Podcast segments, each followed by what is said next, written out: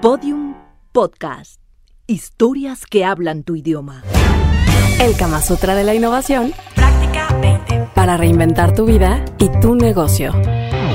Con Jorge Cuevas. No, hombre, Mariela. Ahora sí, para este podcast del Kama Sutra de la innovación, de la etapa del disrupto, es una técnica que a mí me encanta porque considero que es una de las más valiosas que podemos encontrar, una de las clases más importantes que podemos tener y espero que se lleven tips bien interesantes porque el problema correcto es un tema clave, te voy a decir por qué. Porque muchas veces vivimos la vida poniendo nuestra energía y nuestros esfuerzos en cosas que no nos llevan a ningún pinche lado por ejemplo, esforzándonos por bajar la rotación en un negocio cuando en realidad nos tendríamos que esforzar por hacer una experiencia más agradable para nuestros colaboradores y la rotación se acabaría en automático. Estamos resolviendo cómo le hacemos para en pareja no tener problemas con ciertas cosas que son conflictos añejos, pero quizá lo que tendríamos que estar pensando es cómo nos divertimos más porque el pinche aburrimiento hace que uno se pelee de cualquier babosada es muy interesante cómo a veces enfocamos nuestra mente y nuestra energía en un punto que no hace sentido. Y el problema correcto para acabar pronto con el tema, es más, ya nos vamos, ¿no? Es, este, es así de sencillo. En tu proyecto de vida o de negocio, ¿en qué elemento es en el que tú le tienes que imprimir energía? ¿Cuál es el problema correcto? Es decir, ¿cuál es el problema que con poca energía mueves mucho? Y el problema incorrecto es cuál es el tema en el que con mucha energía no mueves nada y que a lo mejor estás ahí estancado. Y creo que la inteligencia innovadora radica en gran medida de encontrar en dónde aplico mi energía para que haya más desplazamiento y más movimiento en, un negocio. De ahí que yo tengo toda la idea de que el problema correcto es el punto G de la innovación. A ver, ¿por qué, Mariel? Explícame. ¿Cómo se te ocurre que, que, que, por qué es el punto G de la innovación el problema correcto? Supongo que es porque ahí se concentra gran parte del del placer general, ¿no? Eh, eh, bueno, supones bien, ¿no?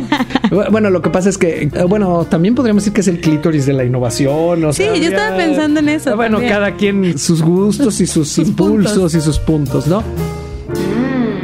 O sea, a fin de cuentas de lo que estamos hablando es cómo si tú inviertes la energía en el punto adecuado, entonces se genera la mayor cantidad de estímulos y de resultados hacia todo. Vamos a, poner un ejemplo para mí muy sencillo. Es yo estoy enfocado diario en traer a mi fuerza de ventas mejorando su cierre de ventas y aumento un 10% mis ventas en un año. Pero si yo me hubiera enfocado, por un decir, en entender al cliente, aunque no cerraran mejor y resulta que al final del año aumento 50% mis ventas. Por ejemplo, a mí me encanta el caso de Murakami, ¿no? Que se me puse a correr y me quité de problemas, bajé de peso y ahora tengo que obligarme a comer pasta ahí me, recuerda mucho esto del libro del anatomista, ¿no? ¿no? sé si te tocó leer el libro del anatomista, sino para recomendártelo. Está súper chido, este de Federico Andasi, un argentino que me cae re bien. No lo conozco, pero si un día me toca conocerlo me caerá mejor, pero sí he visto en YouTube que lo he escuchado hablar y todo. Se trata de Mateo Renaldo Colón, que en la novela es la persona que descubre el clítoris. ¿no? Entonces está súper chida porque, Gracias. porque sí, claro. Fíjate que en, la novela, no, no quiero spoilear mucho la novela, pero está muy padre porque pues en aquel tiempo no se permitía hacer como este tema anatómico de estar revisando a los a, las personas como ciencia y entonces él empieza y la creencia, fíjate, la primera creencia fue que cuando tocaban el clítoris creían que se le metía el diablo. Entonces estaba como muy pues interesante. Más o menos. Pero él, pero él, pero él lo que decía era que en realidad era como un punto podía generar tanto poder y por eso el, protagonista era Mateo Renaldo Colón y decía Cristóbal Colón descubrió un territorio enorme pero Mateo Renaldo Colón descubrió un pequeño territorio que produce tanto o más poder que todas las Américas. Oh. Entonces estaba súper padre. Y para mí eso, eso te habla. Entonces, sí, por eso ya me gustó que le cambiaste el punto G. Vámonos al, es el clítoris de la innovación. Nomás me disculpan que en el libro no va a venir así. ¿eh? Esto es una edición. Luego hacemos la fe de ratas, ¿no? Erratas, no ratas. Entonces, me parece que sería bien interesante que le voy a cambiar incluso la tarea, Mariela, que tenía. porque la, tarea era, descubrir el punto G de su proyecto. Yo ahorita les diría descubrir cuál es el clítoris de tu proyecto. O sea, cuál es ese punto que si con mucho cariño lo estimulas, te va a generar un retorno sobre la inversión impresionante, ¿no? Y me parece que eso va a ser como mucho sentido, porque a fin de cuentas es entender que menos es más. A fin de cuentas es entender que lo más importante no hay que llegar primero, sino hay que saber llegar.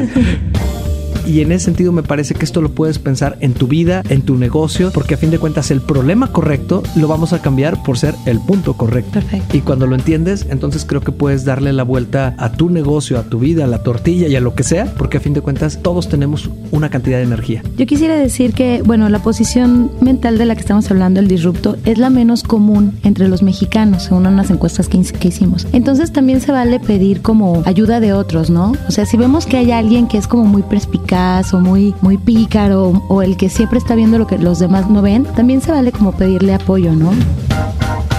Lo que nos dices, Mariela, es busquemos aliados disruptos y que esos aliados disruptos nos ayuden a encontrar el clítoris de nuestros proyectos, porque así como Mateo Renaldo Colón encontró el clítoris, nosotros tenemos que encontrar ese punto que con poco esfuerzo o con nada de esfuerzo va a estimular esa terminal de nuestro proyecto que va a generar que todo se mueva. Eso me parece que vibré de la emoción y por eso vamos a terminar este podcast. Váyanse a practicar el Kama Sutra tradicional y el de la innovación. Mi nombre es Jorge Cuevas y ahí la vemos pronto.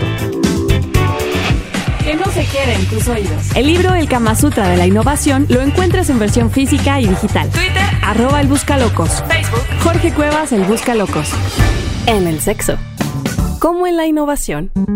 Se aprende practicando. Todos los episodios y contenidos adicionales en podiumpodcast.com. Síguenos en Twitter en arroba podiumpodcast. Podium Podcast. Historias que hablan tu idioma.